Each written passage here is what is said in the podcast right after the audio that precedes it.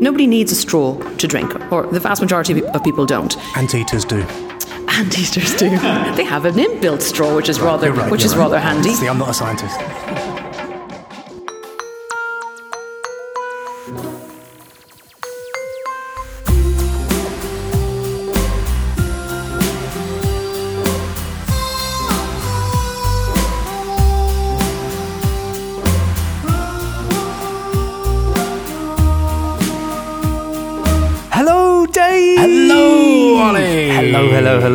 Welcome to Sustainababble 93. 93. Where in the name of Sir Walter Raleigh are we? Very nice, very nice. We are in the august surroundings of the Royal Geographical Society, The Royal Echoey Society. the Royal Boomy Inner Swimming Pool or Toilet Society uh, in that there stinky London. And we are here because we are here to do a rather special interview with a rather, rather special person. And that person is the science and wildlife presenter Liz Bonnin. Ooh, off of telly? Off of telly. She has done loads and loads and loads of things. Most recently, a series called Galapagos. And that is very fortuitous because today, on the day we record this, is Galapagos Day. And Liz is here to do a talk to interesting, clever, um, articulate people uh, about the Galapagos and specifically uh, what's happening there in terms of pollution as well as all of the wonderful stuff that's going on with conservation. So we came here to talk about it with Liz and she was very generous with her time. She was indeed. So we are Sustainababble. We are your weekly comedy podcast all about people and politics and the environment and stuff. And just the usual disclaimer that although we do work for environmental charities, uh, these are very much our own views and, of course, Liz's own views. So any problem with anything what we say, take it up with us. But oh, don't you dare take it up with anyone that we work for. Otherwise, we won't half get cross with you. All right, uh, so this is our interview with Liz. Do enjoy it. It was lovely speaking to her. She is excellent.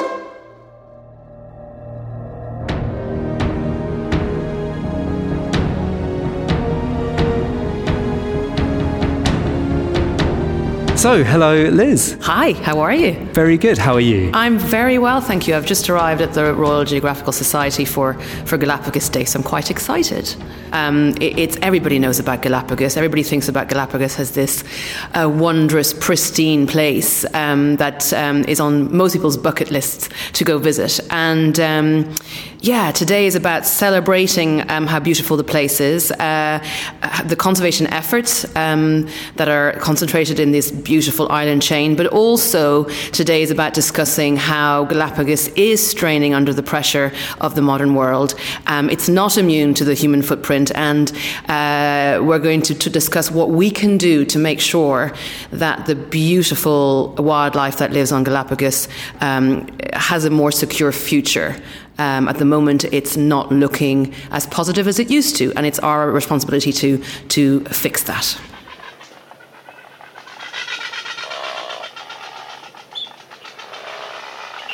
So I I have a terrible confession to make. Um, well, okay, no, I did. Ol didn't. Had to look on a map to see exactly where the Galapagos was, and it wasn't quite where I thought it was. I thought it was a bit more in the middle of the sea-ish. But could you paint a picture for our listeners of firstly where it is, oops, and also then what it's like, what it looks Yeah, like? do you know you're not alone? It's it's people know what Galapagos is, but but a lot of people um, would uh, uh, struggle to find it on the map. So don't worry about that too much. Uh, but yes, it's off the coast of Ecuador, so it's part of the country of Ecuador, and it's a collection of uh, a few large islands and then many many rocky outcrops. There are three main towns in Galapagos, but 97% of the islands are reserved as a national park, so nobody can live on, on, on those bits of land, which is great news for the wildlife.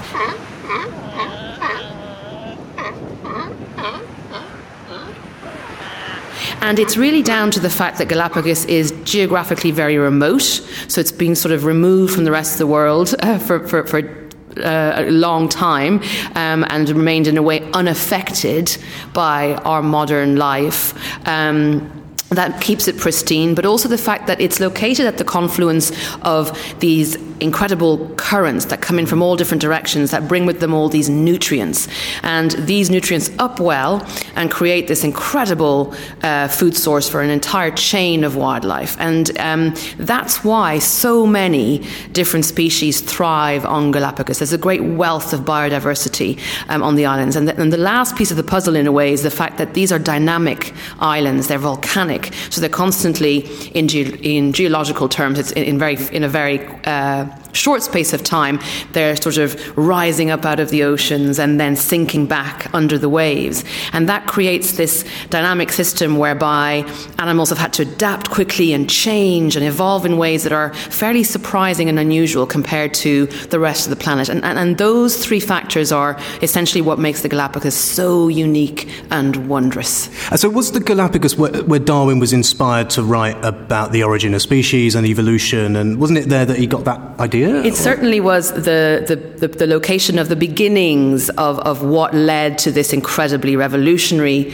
uh, theory. What, what started Darwin thinking about the, the origins of life and the evolution of life. And it, it's, it's for that reason that the spotlight has been shone on Galapagos from such a long time ago.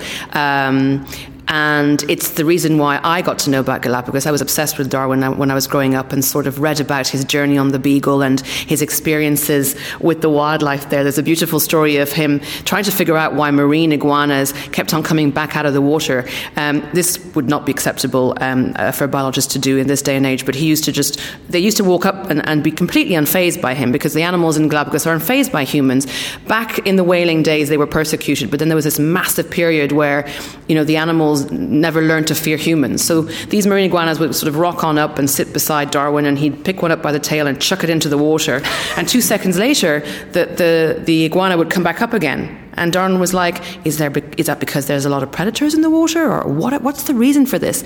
And um, it's all to do with thermoregulation. The waters in Galapagos are very cold, reptiles are cold blooded. Uh, these marine iguanas have evolved to swim and feed in the waters, which already is quite extraordinary, but they can't thermoregulate. So they've got to get out of the cold water eventually and, and warm up.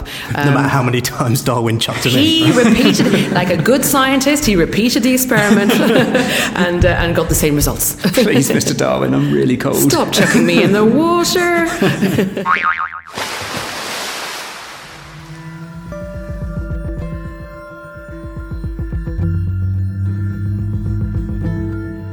So um, it's certainly renowned as a magical place and a, and a pristine place in many um, ways. But I guess one of the reasons you are talking about it here today and there is attention on it is because it is no longer unaffected by, by humans. Is that correct? And if so, what's going on? Essentially, yes. I mean, um, it's only been inhabited by, by the human species uh, relatively recently um, in, in, in considerable numbers. And it's I underestimated um, how much it's now being affected um, by the modern world. We were out there in 2016 um, filming a, a, a, documentary series on an expedition on an incredible research vessel, and we were surrounded by um, experts in their field, all these different scientists who are studying different aspects of Galapagos. And it was an incredibly informative, exciting journey. But for every species we were looking at, for every part of Galapagos we were looking at, there was unfortunately a sad story behind it. So, for example, Scalesia forests, which are these huge, giant daisy forests, for want of a, of a better mm-hmm. uh, word. They're, they're, incredibly beautiful um, forests. But only a tiny patch remains because all of these other species of trees have been brought in and are outcompeting endemic species. So these are species that are only found in Galapagos, and there are thousands of them in Galapagos.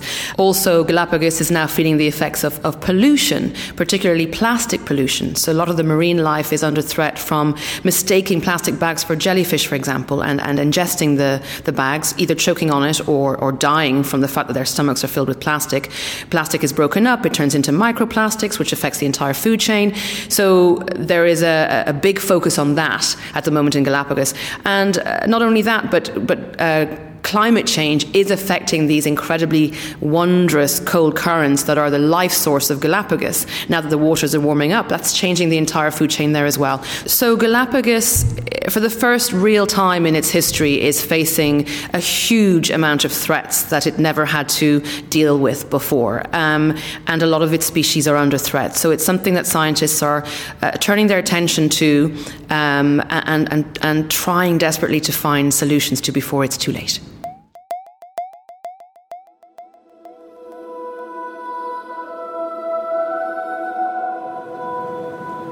So this is going to be making its way into our listeners' ears round about the time that the new Blue Planet series is on BBC, about which we are very excited, aren't we all? We are very excited, yes. Yes. yes. Um, and it's uh, David Attenborough has been talking a lot about plastic, which is something you've just been talking about. And we're trying not to freak out too much at the moment. Yes. Yeah. Unsuccessfully. Failing. Failing. But trying. So, what can be done? Make us. What can we do about plastic in the sea? Because it's something that is a huge problem. You've talked about it. it, it is a huge problem. Um, and, and, and if Sir David speaks about it, people listen. So thank goodness we have a voice for the planet in this extraordinary man.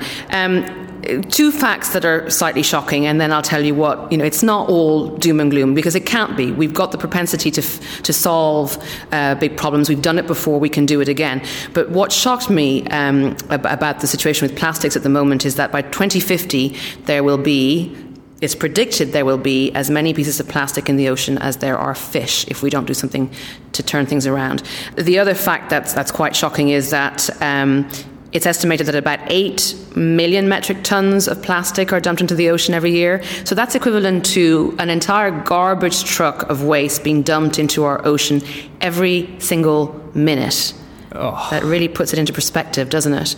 Um, but just like everything that uh, we faced as, as a race on this planet in the past, we, we, we can prove, we have proved that we can turn things around. So just. Um, focusing on Galapagos, for example, uh, today uh, uh, on Galapagos Day, we're having a chat with a panel of experts about the plastic problem. And having spoken to them in advance, you know, there are so many things that we can we can do. Um, not only with respect to the manufacture of plastic and with respect to uh, how we use plastic uh, especially. So our perception of plastic is very much one of it's a throwaway, easy thing to use, um, and it sort of fits into our consumer culture. But actually, there's a lot of work being focused on changing how we use plastic and how we think about plastic. So there is hope out there. There are positive things being done across the world because scientists are really sitting up and paying attention. In fact, scientists have been paying attention to this since the 1970s. You know, they started recording the you know plastic in oceans since then. Unfortunately, sometimes it takes the rest of the world and governments in particular a little bit longer to respond because, as we all know, this is all about economics at the, at the bottom line. Okay, that's what it's about.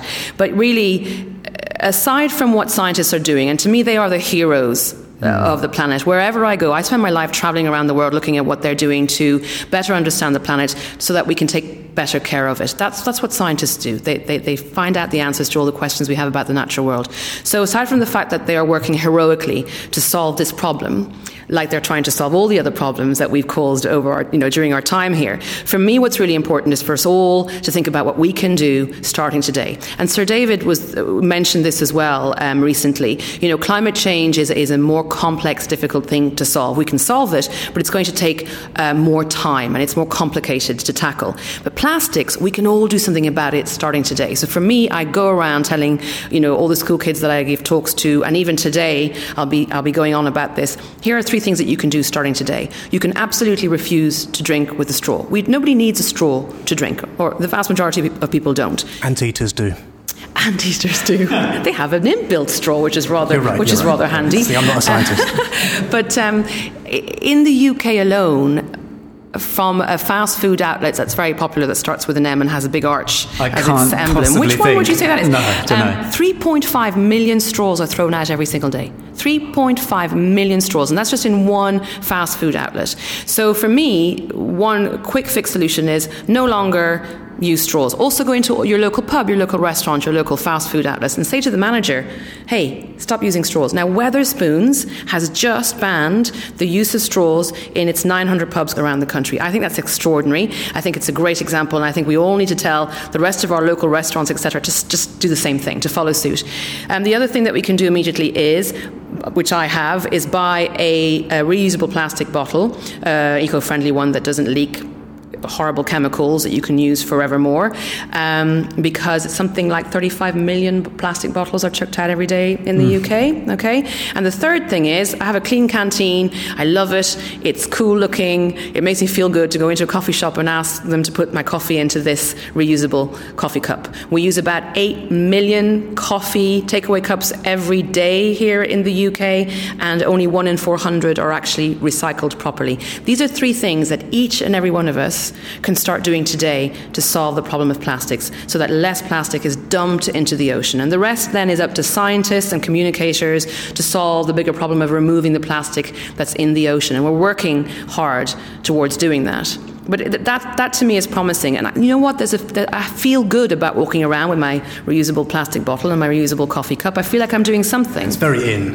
it's, well, you know what? If it's trendy, so be it. Let's go with that. You know, let's make it cool. But ultimately, I can't lie. I go, I go home feeling, you know, I've done my bit for the planet today. You know, and that, that's what's important. Each of us playing a part, starting this very second.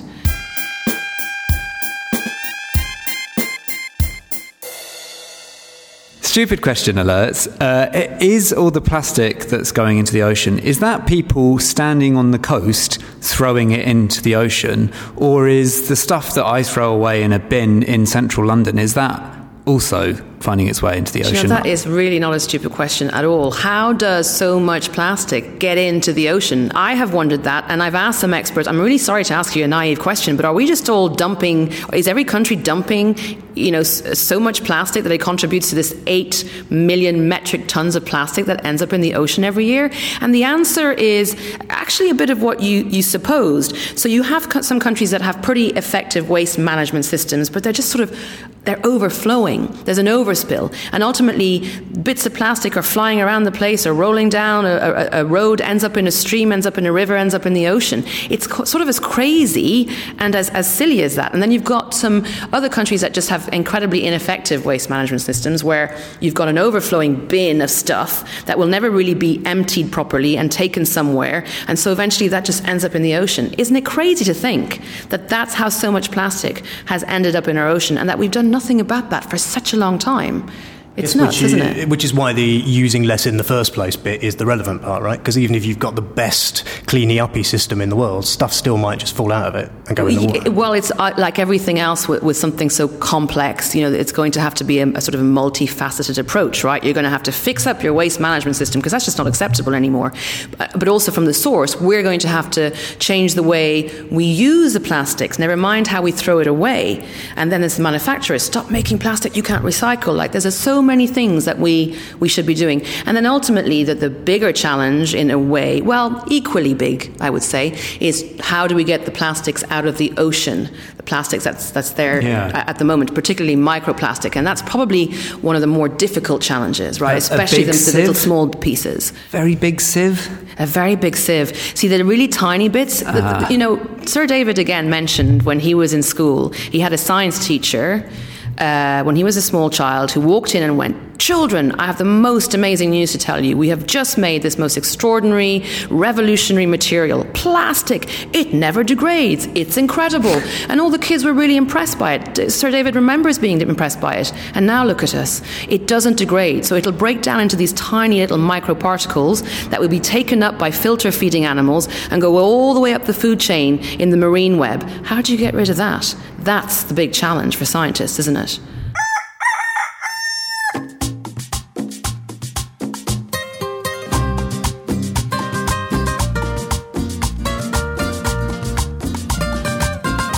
So you've been to the Galapagos, seen amazing things, seen, seen scary things. It sounds like, um, and been all over the, the, the, rest of the natural world. What, what are your hopes um, and, and, what are your fears for um, I don't know, the next 10 years, 20 years in terms of the natural world. Well? I'll start with maybe my fears and the more negative aspects of, of this problem, but don't worry, there are also a lot of positives. I do have such an amazing job. I get to travel the world and ask all the questions I have about the natural world to uh, experts in their field. And you know, wildlife is extraordinary. Our planet is extraordinary. But unfortunately, at the moment, most of these experts are telling me, either on camera or most of the time off camera, that it's, it's, it's pretty grim. The future isn't looking too great for this particular animal or this particular area of, of, of wildlife landscape.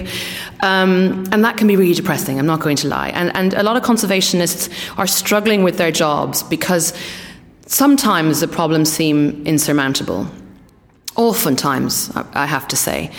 Um, but what keeps me going is, first and foremost, the, the majesty of what I've gotten to see. I mean, it's really hard to put into words some of the things I've seen from the bottom of the ocean to a, a snow covered forest uh, that, that is, you know, Amur tiger habitat to elephants uh, at sunset drinking from a watering hole to i mean my, yeah it's, it's really difficult to, to, describe what that does to you as a human being. And so that gives me hope because i'm not the only person who feels that way when they're in nature. And then i've also met those very same people who are working tirelessly sometimes with very few resources with very little funding to save our wildlife. And they're never going to give up. And you know, it's the Sir David Attenboroughs and it's the Jane Goodalls and it's the Sylvia Earles. It's these people that make me believe that we can turn this around. If we were all horrendous and nobody, uh, we were all the same, nobody, you know, really cared about the planet, we were heading downhill, well, then I wouldn't bother. But I've met far too many human beings who are just so amazing, who renew my faith in human nature, um, that I know we have it in us to turn things around. And you know what they say, that idiom about you, you have to hit rock bo- bottom to really kind of make it, to climb out of uh, whatever you're in. Perhaps the human race had to hit this rock bottom, this sort of scary place we're in with respect to plastics and climate change and the future of the planet as a whole, to really realize what matters. And so I'm going to continue shouting it from the rooftops. Hopefully, as communicators, we'll, we'll get better at, at, at telling the, the, the truth of the situation without being too scared about putting off our viewers. Um, and I just want to ca- carry on celebrating these amazing people because when, when you see them doing what they do, and when you when you when you set eyes on some of the wildlife um, that's out there, that's just as inspirational as it gets. And I think that's that's powerful enough for us to to turn this around in the future.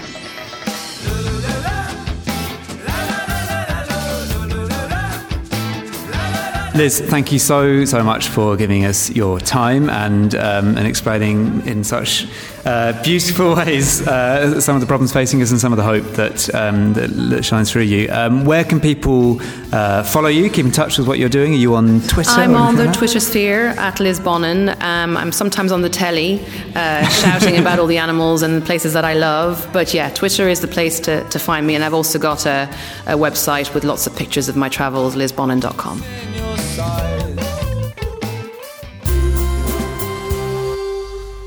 Whoa, that was lovely, wasn't it? It was lovely. It oh. was lovely. Um, what a fascinating person with so much insight and wisdom and warmth. And really, I don't know for, about you, but for me, painted an incredible picture um, in a way that's sometimes hard to do with words, isn't it? We're used to seeing this stuff on telly, but words is hard. Yeah, incredible picture. What do you reckon then, though? Because I had a thought in the middle of this. You had a thought? I had a thought. And the thought was this. So I do think that we need to use less plastic and stuff. Yeah. And all of that, like, you know, asking companies to use less plastic, using less plastic, giving scientists more chance to use their brains and that sort of thing. That's all very important. And I do get that, right?